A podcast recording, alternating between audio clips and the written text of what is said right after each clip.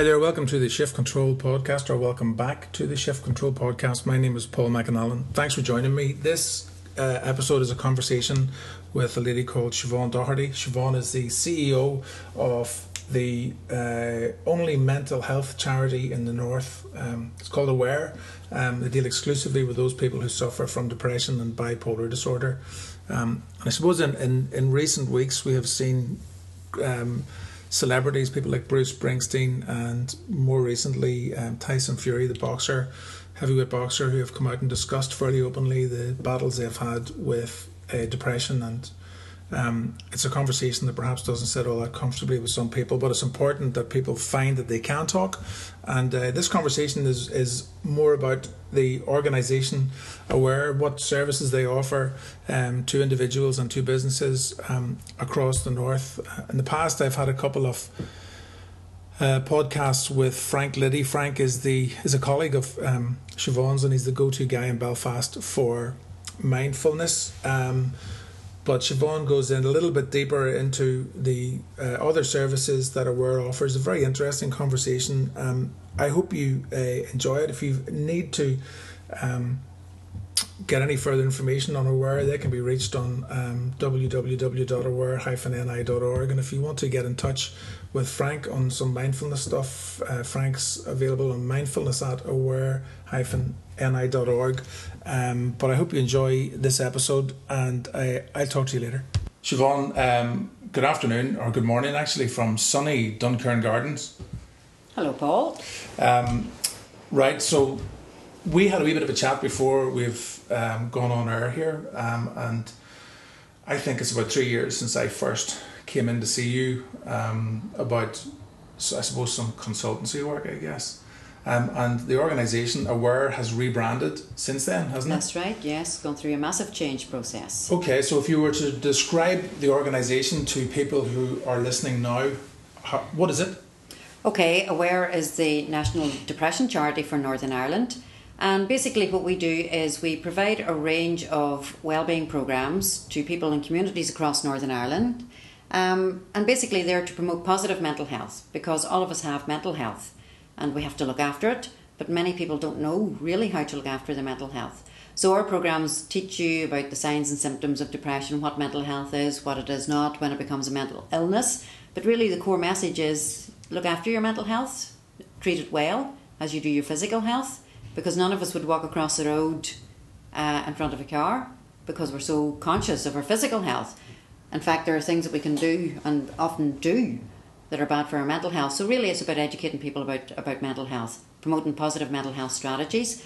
But we also do a lot of work to help those affected by the illness of depression, which is really core to what we as an organisation do, because depression in Northern Ireland is so common. Um, so you say common? How how common? One in five of the population at some stage in their life will have the illness of depression.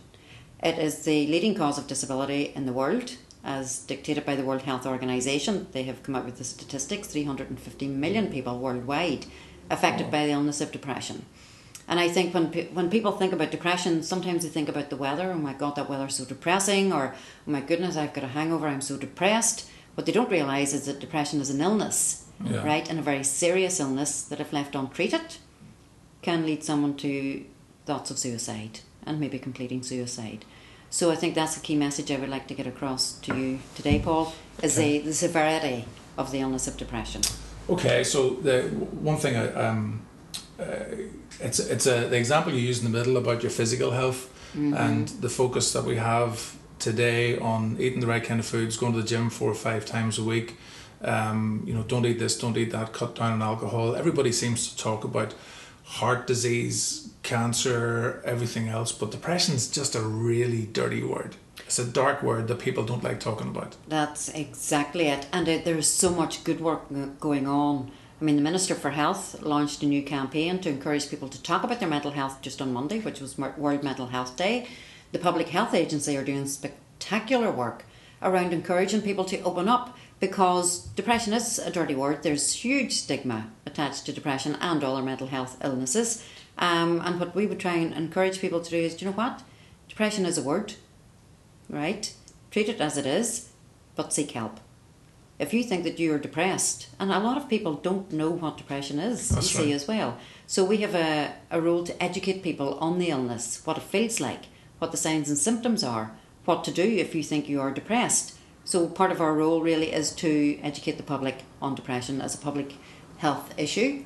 So what I would say is, you know, say for example, if you uh, are not sleeping as well as you used to, or you're waking up during the night, if you have lost your appetite, if you have a really low mood that persists, it just doesn't shake off in a Monday afternoon when you get used to the fact that the working week has started again. You know, you have lost interest in your appearance, you have lost interest in doing things that you once enjoyed. These are symptoms of depression.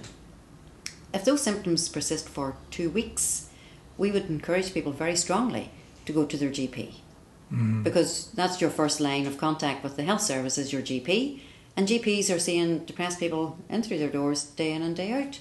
So you know, some people are very embarrassed to go in and say, "Doctor, this is how I feel," not realizing that you know the doctor has probably seen 10, 15 other people in the surgery that day. But this this is the thing about uh, it's probably just not just Ireland or the North, um, but there's this there's definitely a stigma attached to to depression when it comes to a admitting, um, b discussing it with a stranger because the, the chances are you most likely will want to discuss it with a stranger rather than somebody you know. But is, is that just um, a backdrop a backdrop to all this the last thirty or forty years of the conflict in the north, or is that just regionally typical? Is it one in five? Is it um, specific to any demographic? I mean, there's three or four questions there, Siobhan, but Yeah. uh, it, it can be it affects everybody and anybody. and it doesn't discriminate. Yeah. So it could be you, it could be me, it could be that boxer Tyson Fury has now says that he's given up his title because he is depressed and has been taking cocaine, which you know these things, these help? unhelpful things that people do Yeah. when they're depressed, alcohol, drugs, you know, eating too much, smoking too much, being taking risks with your own physical health. Um, you know, there are certain things that really uh, people shouldn't be doing. Yeah. But it's it's common. Depression is common. Anybody can have it at any stage, and you're talking young people as well. I mean, the statistics around young people in Northern Ireland who are being diagnosed with the illness of depression is quite high. Yeah, you know Yeah. and for us as an organisation who deliver our programs into post-primary schools to an age group where you know there are changes taking place they're moving from childhood into adulthood adolescence and all the hormonal changes that are taking place that would be more vulnerable to poor mental health. So the program that we take into schools really is emotional education.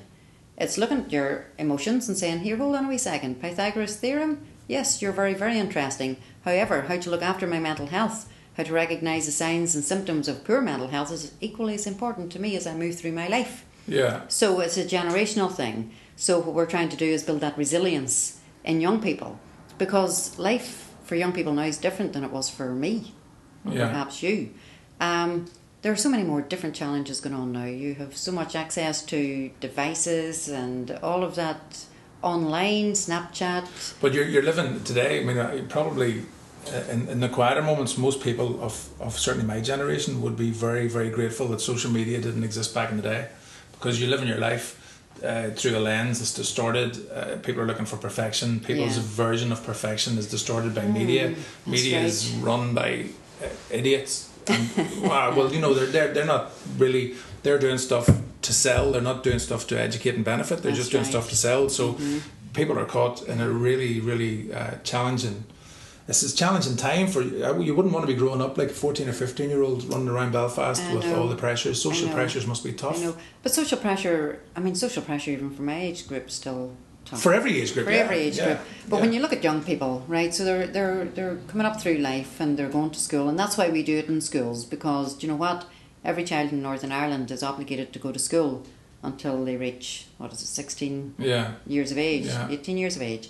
Um, so getting young people in an environment where they're used to be being together and talking to them openly and with a bit of fun, Paul. You know, you're not going to lecture them about mental health is and is not and this is what you must do. Actually, it's interactive and it's fun and it really is to help young people to see through all of those myths that are surrounding them day in and day out and to understand the impact not only of their behaviour on themselves but the impact of their behaviour on others because we've had these conversations around you know body image is so important um, young people's body image young men young women Yeah. having poor body image simply because they're looking at these images on billboards, on Facebook, on Snapchat. They're seeing it everywhere of what per- perfection looks like.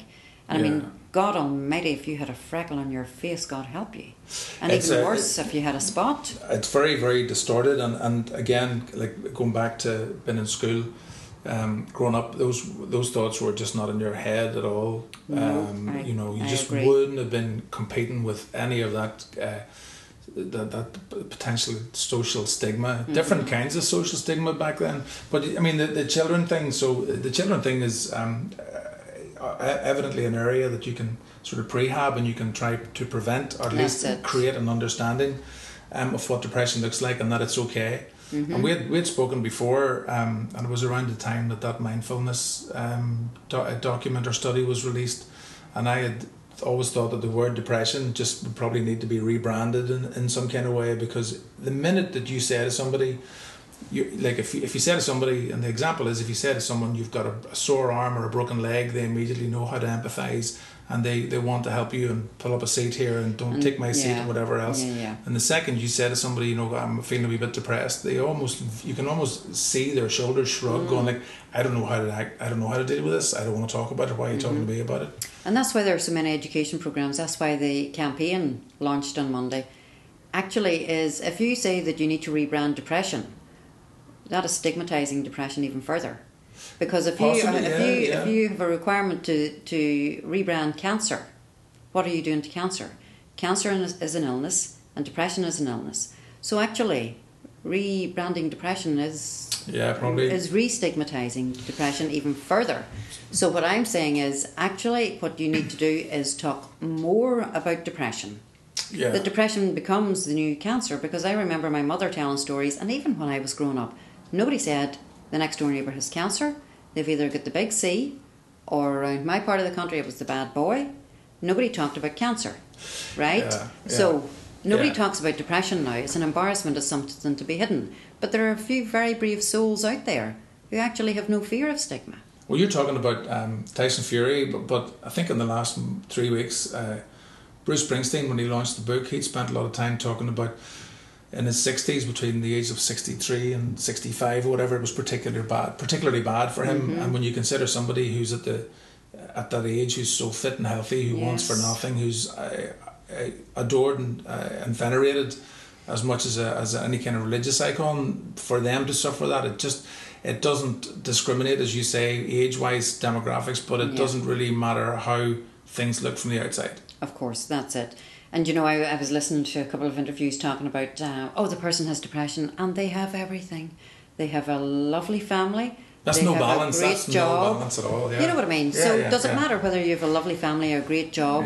No, it doesn't because depression is an illness and it can strike anywhere. Yeah. So regardless of whether you are living in, in like a really deprived community, wherever it is, or you're living in a big mansion somewhere else, it doesn't matter Yeah. because depression, you know, it's an illness, and anybody can get it. There was a, a friend of mine a few years ago who sent me an email. Um, talk, it was written by a, a Silicon Valley entrepreneur, some guy who went on to make an awful lot of money. And he had written, he had kind of self diagnosed. He was obviously very, very self aware and very, um, very intelligent with that self awareness. But he had felt himself getting into the darkness. Up so up round our way, you call it the black dog, or you call it the darkness, or Yeah. undo. Uh, Paddy O'Shea in his in his book Uh-huh. talked about the darkness. Um, and this guy in Silicon Valley talked about his awareness that things were getting particularly dark. And what he did, he cut out coffee, he cut out refined sugar, and he cut out nicotine. Sorry, coffee, no, nicotine, maybe he wasn't even a smoker. Coffee, refined sugar, and alcohol. And he said within 48 hours, his, his whole uh, mindset changed completely and he was able to control it.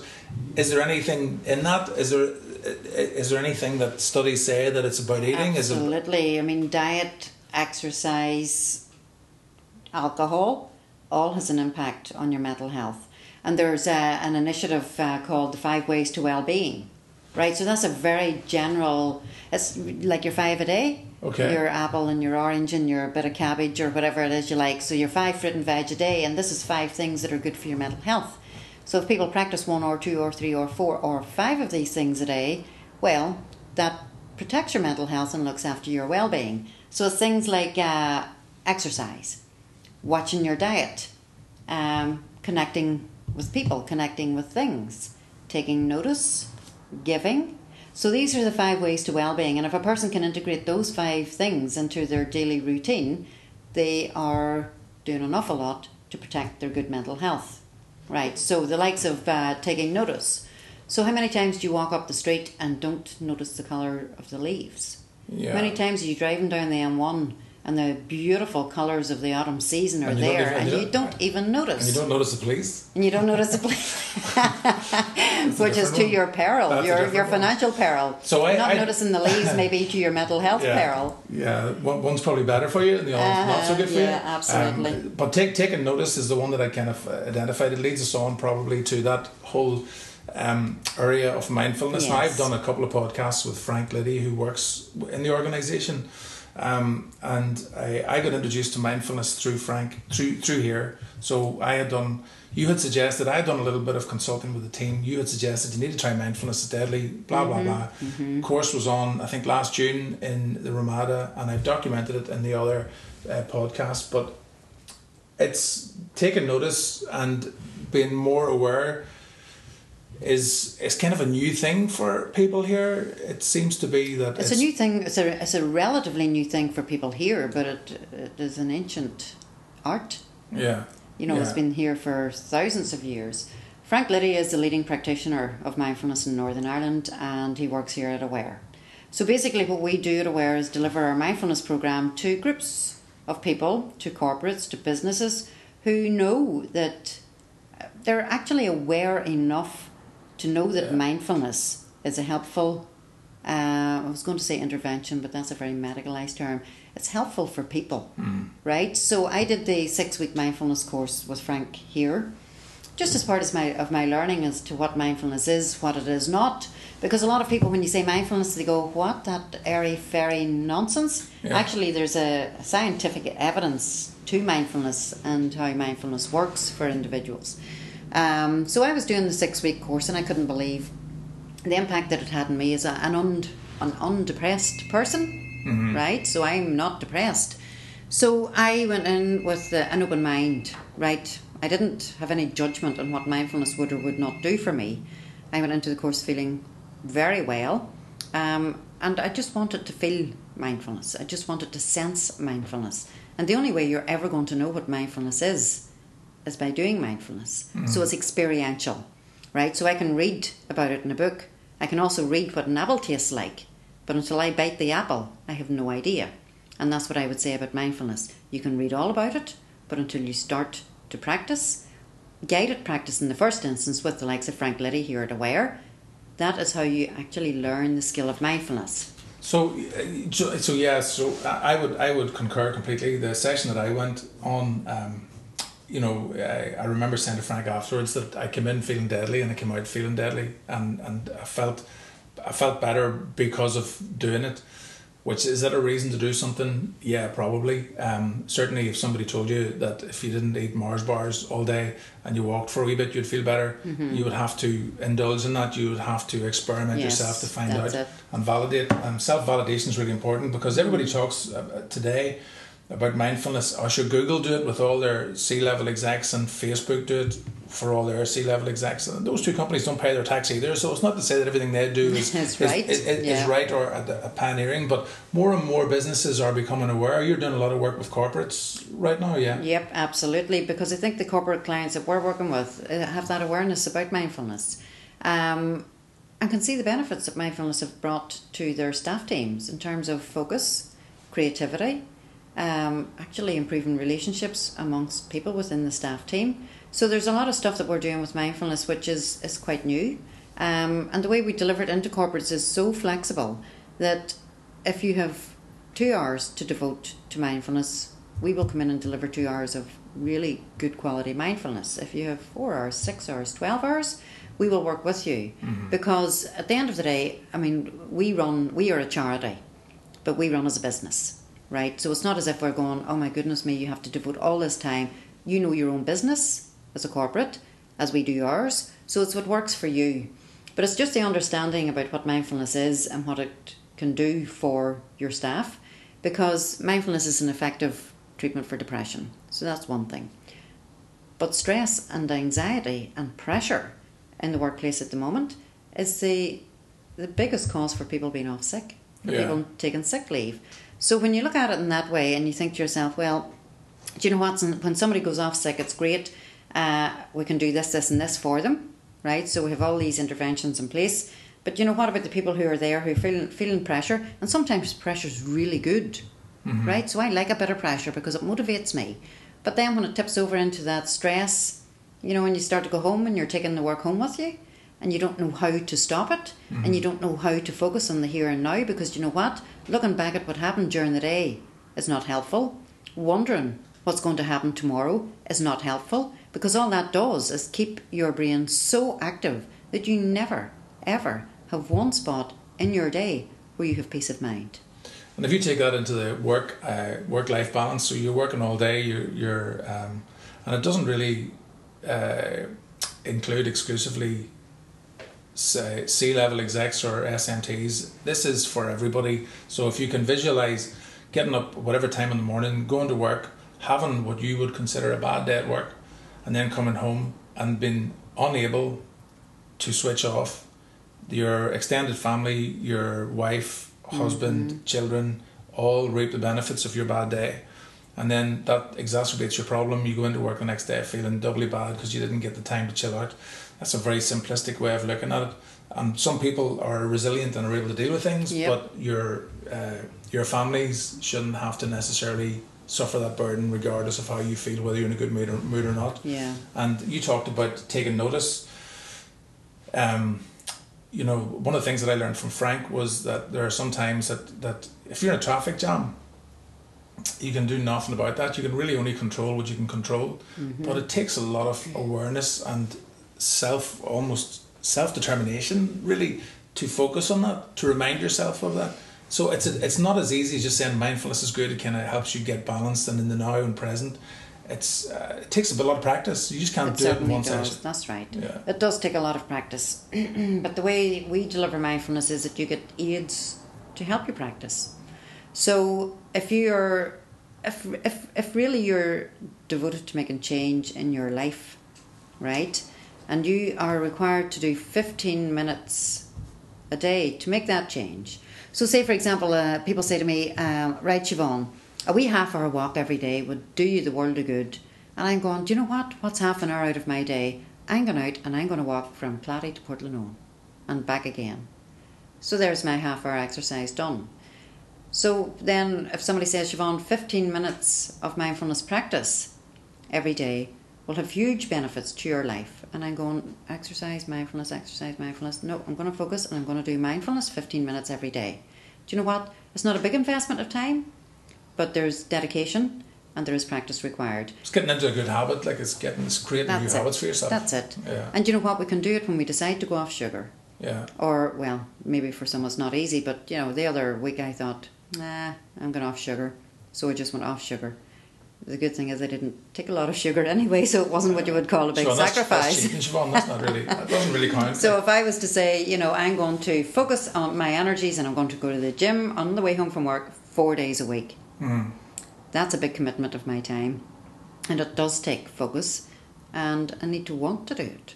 Right? But, you, but I think I think part of that you need to be fully aware of the benefits and the outcomes because I think there's uh, personally I see it's everybody talks about it now as if it's like this common currency. Oh yeah, mindfulness. Yeah, yeah, yeah, yeah, mindfulness and all that sort of stuff. And as part of a bigger picture, there's a you know you go back to 2000, 2000 years. The Stoics, um, Cicero and Marcus Aurelius and their writings, they just talk about trying to live a good life. So if you just take the very basic premise of trying to live a good life, what sort of stuff do you need to uh, make habitual that leads to a good life, right? So it's probably not brilliant to cope a couple of bottles of Grey Goose into you every Friday night. So either Really? well, a bit of balance, like a bit of balance. One bottle I'm maybe. enough. joking, yeah. Um, but but and then and then considering the food you eat and everything else. Yep. So the food, the drink, um, the emotional and the spiritual side of it. So the Mm-hmm. four balances that you've got control of. The difficulty you have is that the communication. You know, we talk about um, advertising and the messages coming out. The message about five a day. Like uh, some of the messages about drinking Coca Cola still Coke is good, Coke is great, Coke is happy, and all that. Mm-hmm. Alcohol advertising and everything else. Society's not really making it easy for people to make those shifts. Yeah. You know, so people think that mindfulness is almost like a some kind of replacement for some of the traditional religions and that, but it's not It's at all. really not. It's it not really all. is not. And that's what I'm saying. I mean, what mindfulness mindfulness is and is not. You see, it's as important to know what it's not. Yeah, for sure. And it's not sure. a religion. Yeah, Actually, it's a way of living your life. It's a way of, um, I suppose, bringing some order to your life because a lot of our lives are pretty disordered, you know, and it's pretty stressful living this life. And I suppose everybody's dream is uh, enjoying their life and taking the time to enjoy their life by whatever means. You know, if it is a bit of exercise or things that you know that are good for you, like the five ways to well-being, um, taking notice of what is going on in your life is very, very helpful. So the, the key to all that is education. So if you don't know something, you can't be blamed for not knowing it. But Mm-hmm. if, if you have an idea or you have a suspicion that things could improve by embracing something, then Yeah. but you should learn about it. But the burden is not really on people to learn; is the burden on you to educate and go out and be evangelical and preach the word. Then Yeah. Well, evangelical. Well, that's bit- that's right. will a not be, will not be evangelical, but at the end of the day, it's it's like anything new that's introduced to, to Northern Ireland. I mean, Frank has been practicing mindfulness now for 30 years, so therefore it is not brand new. Yeah. As an organisation, it's still quite new for us. And what I mean, we have a website and there's a page, a page dedicated to mindfulness. Uh, we have our mindfulness Facebook page, we have our mindfulness Twitter account. Um, and what we're trying to do is encourage people to learn about mindfulness and to know what mindfulness is. Um, and really to look at the benefits of mindfulness because if you if you look at the regular guy in the street, some people go mindfulness is just not for me. And you know what? I'm not going to go out this door and grab them and lift them and take them up the stairs into our mindfulness suite. I'm just not going to do it because you know what? We've all free will. But it's on the basis of what we know, as you say, Paul. And it's on the basis of having conversations about mindfulness and tasting mindfulness, trying mindfulness to see if it works. Yeah. Because there's there is only one way that you will find out if mindfulness will work for you, and it's by actually practicing. the the two the, the two times that I got involved in it with Frank, one was that six week session, and the other time was when he brought his friend from San Francisco over, and he did something in the Zen Center in Belfast. And on both both occasions, I can honestly say that the diversity of person and background and orientation and religion and socioeconomic category was from one extreme to the other Mm-hmm. and people that are going to some of the sessions that I've seen, they're aware that they have a great need to get stuff sorted out. Mm-hmm. But it's too late to wait for that moment sometimes. but The day you realise that you're not in great mental shape is the day it's Yeah. beyond help. And one of the things that I would say, and I, I would be relatively evangelical about it, despite the hypocrisy of not practicing every day, but I get I get that I can go for a walk up around the Brantry Lough and I can see stuff and I can just take in what's there because it's a great place to get your head showered and, and chill out and be be in the moment. But but for businesses, like for the benefits for uh, people working in banks, solicitors, accountants, people working in te- teachers, Yeah, uh, politicians, Mhm. for people who are working where they kind of have an obligation to be on the outside perceived as perfect, Mm. and there's an image, you know, you know, don't you That's know who it. we are? We're politicians, but everybody is nobody's perfect. No. Um, how, how do you? everybody is, is suffers from stress to some degree. Not everybody. That's a huge generalisation. The lucky few who don't suffer stress, um, I would like to to learn how they must be practicing mindfulness daily. Me too. Uh, it's it's really then to to engage at a level with people that they understand what mindfulness is. Mindfulness is about bringing the mind home. It's about having peace of mind. It's about learning to bring those stress levels right down, which then enables you to focus on, as you said earlier on, Paul. You're coming home from work. You're stressed to the eyeballs. You had a really bad day at work, and you're nipping at people, and you're sh- maybe you know not engaging with your family, whatever, you've you know you're going to work even worse the next day. Whereas if you have techniques that you can use Yeah, to de-stress instead of distress, it's de-stress. yeah, To de-stress the mind, to de-stress the body, actually then to take the, the power and the flame away from that stress that you that you're suffering, actually is a very powerful tool.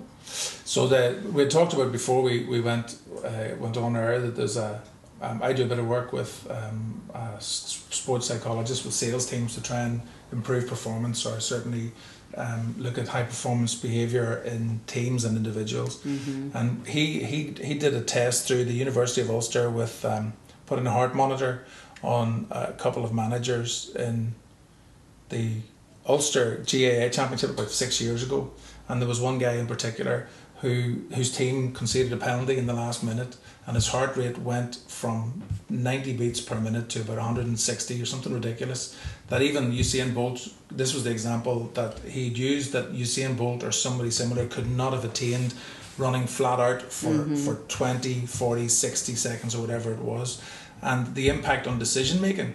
So if you talk about the emotional benefit as one thing, that we take it as a given that everybody understands that there's this emotional trauma that you go through, or at least been distressed, uh, de- rather than distressed, you're distressed. Mm-hmm. But if you're a senior business leader, if you're a policeman, if you're a doctor, if you're uh, a lawyer, if you're somebody who is continually making really important decisions Mm-hmm. and your heart rate takes a wee bit of a, a dander on you, you are not able to have that composed, uh, cool, calculated decision making. Yeah. And um, for me, that being present and as you said, taking notice Mm-hmm. of that and being able to control it is very important. What sort of businesses are you working with right now? Just We're working with businesses in the creative industries, um, PR companies. We're working with some banks. We're working with Queen's University. So we're working with a full range of business sectors across Northern Ireland. Um, and really, I think we've only put our toe in the water, to be honest with you. I think there's much more potential out there, particularly for mindfulness. And of course, other things that are Aware do. Because we're an organisation with a full suite of programmes which are available to so, what other stuff do you, would you would, do you offer?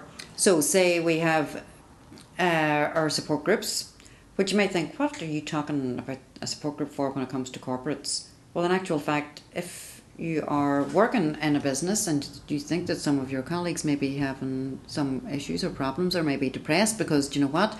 After you've visited our website, you know what the signs and symptoms of depression are. That you know that a colleague is suffering, that you can say, about aware support groups, right? So we have literature and leaflets, it's all online as well, about where the support groups are and what they do, and really help people in their recovery from the illness. Uh, we have 23 of them across Northern Ireland, they're free to attend. Um, you don't have to ring up and book an appointment, you just walk in. Right, and the walking in we do recognise is very difficult, so we would encourage you to bring a friend or family member or somebody that you trust to the first couple of meetings. But these things are ex- exist within communities across Northern Ireland, so they're in the most big towns and cities across Northern Ireland. So that's one really practical way that we help people. And you know, a lot of people work, they're in work feeling low mood day in and day out.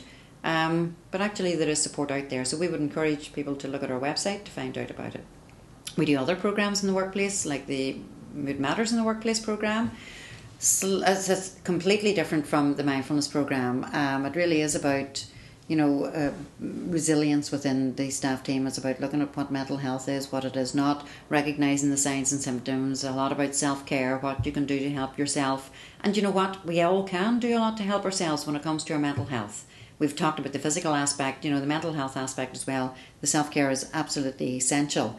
Um, and really, then signposting people to additional um, organisations that can support them, whether it's through bereavement. Um, or through marriage breakup or whatever it is. So there are a lot of things that cause people to become depressed, and it's just us being there in businesses, uh, teaching people really the skills to maintain good mental health. So the brand name is fairly relevant, like being aware, and it kind of speaks for itself. It if you, if you look into it a little bit, That's a little it. bit deeper. That's it. And you know, I I've always wondered, you know, about well, aware. We used to be called Aware Defeat Depression, and that was it was a kind of a, like a wordy brand, right? So what we are now is aware. And what does aware do? Aware makes all the difference. Never mind awareness of depression making the difference. Aware, being aware makes all the difference. Being depression aware can make all the difference. Because anecdotally, a lot of people have said that they had no idea what was wrong. They thought that this is just me, this is just my life, this level of feeling miserable is just me. So that low mood that persisted for years that's just me. In actual fact, what they they discovered when they went onto our website, because a friend suggested that perhaps you might be depressed. They went onto our website and they started to learn about the illness, Yeah. and they were like, "Oh my god, I have depression," right? Yeah. So then they sought help through Aware. So actually, that that um, education focus is really really important because no one makes all the difference. There's no question. If you people who've got who suffer from migraines and stuff, once they feel a migraine coming on, they know exactly what it is, and they can go and take the the preventative measures, or, or at That's least trying to right. address the Yeah, issues by taking right. either water or going for a walk or lying Mm. down and taking. And, but people who get proper migraines, it's a proper migraine, right? So people who get, you know, depression is not whenever Tyrone lose a game of football, you know. Which didn't happen but once this year. It was fairly uh, disappointing, maybe Yes, let's say not not yeah, not move- depressing. moving moving swiftly on. But if you Yes. if you, I, I I can honestly say that whenever you're um, when you're depressed, you you being aware is probably the best thing that could ever happen to you because And you know, Paul, when you when you think about depression, right? So it's like as you say, the the levels, right? So you have mild depression, you have moderate depression, you have severe depression, you have recurrent depression. So for mild depression, that's self care stuff around exercise, diet, just looking after yourself, knowing what to do, getting out for a walk, meeting friends, doing something, going to the cinema. That actually can be as effective for somebody with mild depression as medication. And that's Absolutely, that's yeah. that's well known. Moderate depression, then our program Living Life to the Full is really effective for people who have moderate depression, and it's like group cognitive behavioural therapy, which is a talking therapy. And what they do say is, if you talk about it, then you know that that actually helps to open up the conversation. So our Living Life to the program, uh, Living Life to the Full program looks about your thinking style and how it impacts upon your behaviour, how it impacts your feelings and your physical aspects of it. And I did the Living Life to the Full program as well, which I found incredible, incredibly effective for me. And I'll give you one example, right, and I'll make it quick. So I live 40 miles from Belfast, right? And I used to get into the car in the morning, used to grip the steering wheel really, really tight and drive up the road going, oh my God, oh my God, this is going to happen, that's going to happen, this one's going to say that. What am I going to say back? Like an hour in the morning mm-hmm. with that. I mean, the muscles in my arms were quite startling, but the levels of anxiety that I were feeling out, yeah. was just mm-hmm. outrageous. I was coming into work, I was already stressed. And you know what? I had to make the journey home in the evening again. Mm-hmm. Same thing, into the car. Oh my goodness, this one said that, whatever. So I was going through the Living Life to the Full program. It's a six week program. It runs throughout Northern Ireland. Last year we delivered 72 of them. Really effective, clinically effective for people with mild to moderate depression. And it got to the stage where they started to talk about thinking styles. And they mentioned this word catastrophizing. And I was like, oh my goodness, that was me. yeah And the minute I knew that it was actually a thinking style and it could be labelled, I was like, that is not that is not reality. That is just how I'm thinking about it. And the minute I learned to label it, I actually disposed of it. Mm-hmm. That was it. Put the window down, out you go. And people say that, you know, some of the stuff we do is life changing. I would say that changed my life. Because, you know what, there was two hours of my day freed up from that anxious mind, that thing that was going on in my head. And I say that is absolutely spectacularly amazing. Right? So when I did a mindfulness program, you know, when you're lying in bed at night and that chatter is going on, that absolute will never shut up. And I couldn't control it. So this this conversation was going on in my head. It was like a reality show going on in my head, and I'm going like, ah, da, da, da, da, da. what happened today? What, do- what will I do? Bang, Siobhan, bring the mind home. yeah A technique I learned through the mindfulness program: bring the mind home. Bring it from away out there in the in the future, where you're when you're when you're looking forward to something, or you're worried about something, or thinking about things in the past that have gone and you can't control. Bring the mind home to the here and now, because this is the only place and time where you can find peace. One hundred percent. There's a um, there's a lot of stuff that you're you're talking about there that that and perhaps at the risk of making this sound that it's only beneficial for certain people. Everybody who's walking outside in Belfast today, and anybody who's involved in anything from whatever you're doing, you're you're getting bombarded with hundreds of thousands of different communications from different people. Technology has altered and arguably for the worse our lives. We've got your mobile phone is now your first screen, your TV is your second screen, or maybe your computer is your second screen, your TV is your third screen, but you've got these interruptions and unwanted guests coming into your life telling you what's good, what's bad, whatever else. And I think more than ever, you need to be able to take control of what your head is doing because the big brands, the boys that are trying to sell to you, are trying to take control of your head, They're trying to influence behavior. It's um, you've got uh, so much going on that that not just for businesses but for people walking down the street to be able to just put the handbrake on and just take notice of what's going on around you because on a day like today, you know, there's nothing wrong with walking outside and taking a joke at the trees and the sky and going up Absolutely. to Cave Hill or whatever, even going up to Cave Hill in your head, taking a walk away from where you're at and coming back in. Siobhan, I'm conscious of the time here. This is the, okay. um, a really, um, it's been very, very interesting. Um, it's been fascinating. I'm really uh, fascinated by this space. And why is this part of what I'm podcasting about? Well, from a corporate perspective, and I'm working with a lot of uh, SMEs, sales teams, and people who are trying to reinvent their brand, what they're looking at is productivity. They're looking at teamwork, they're looking at growth, they're looking at improvement, they're looking at growing their business. And you can't grow your business unless you try and grow your people. So for me, I see mindfulness and, and engagement with the Aware organization as beneficial for any business, regardless of size, regardless of industry sector. the advertising people probably need more help than just speaking to, to, to you guys, mm. but it's not a bad start. For the finance people, anywhere there's any kind of pressure, but where you're interested in growing a team and creating a more productive environment, then I think this is it's a go to for everybody. Yeah, um, absolutely. Um, I need to get some contact details off you then. So where would you uh, suggest people go to if they wanted to try and hook up with you? Well, they can either go onto our website, which is www.aware-ni.org, and that's where you find the the full um, suite of things that we do as an organisation. If you're particularly interested in mindfulness, you can email mindfulness at aware-ni.org and we'll get a response out to you as quickly as we can. And, you know, generally you can ring and speak to me. Okay. So my name's Siobhan and the phone number is 90357 And, you know, I can talk you through all of the programs that we do. And you know what? Never mind just the programs that we do. If you're there, if you're sitting listening to this podcast and you're thinking to yourself, do you know what? Maybe I'm not well. Actually, we can talk to you about that as well. So really, Paul, I mean, it's the balance within this organisation. Yeah. As a commercially, yeah. you know, driven organisation who needs to be providing continuous services to those with depression, and the best way that we can do that is to work with others, to invest in what we do, and really to sell products.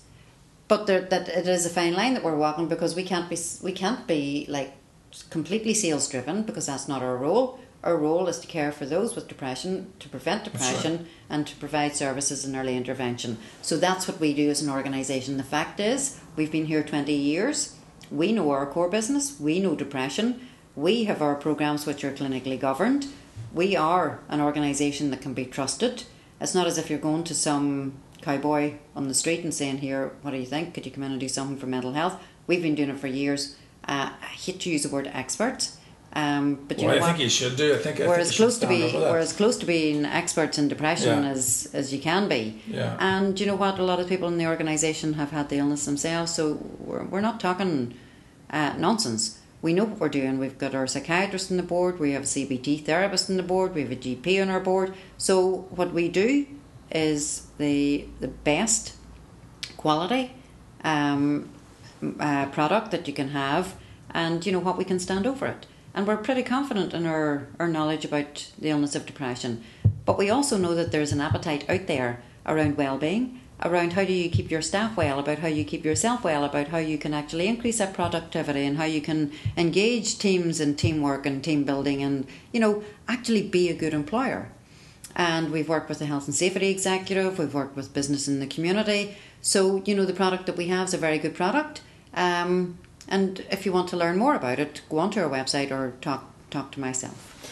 Yeah, I would I would certainly um, second all of that. I, for those organisations who are already providing Bupa and your gym membership free of charge when you join the company, um, there's nothing wrong with extending that uh, affection uh, towards the the mental well-being of staff, and obviously beyond that, there's the issue of depression, which is not just a secondary thing; it's very, very important. So, um, it's aware uh, ni.org um, to get on the website and check out the full suite of information and the services that Aware has to offer. And if you're interested exclusively in mindfulness, and I think if you're listening, anybody, you really should if you listen this far, this is 43 minutes. If you've gone this far, just drop the email now to mindfulness at aware slash ni.org and find out uh, whatever courses are coming up uh, around you because um, to say it's life changing is, is slightly, uh, it's, it's per- perhaps not right, but it certainly will change the way you think about your life. So, um, Siobhan, thanks very much. That was really enjoyable. My and, pleasure. Uh, thanks everybody for listening. If you need um, to get at me, you can go to shift-control.co.uk. I'm on Twitter at shiftcontrol66. Um, take it easy, and I'll talk to you soon.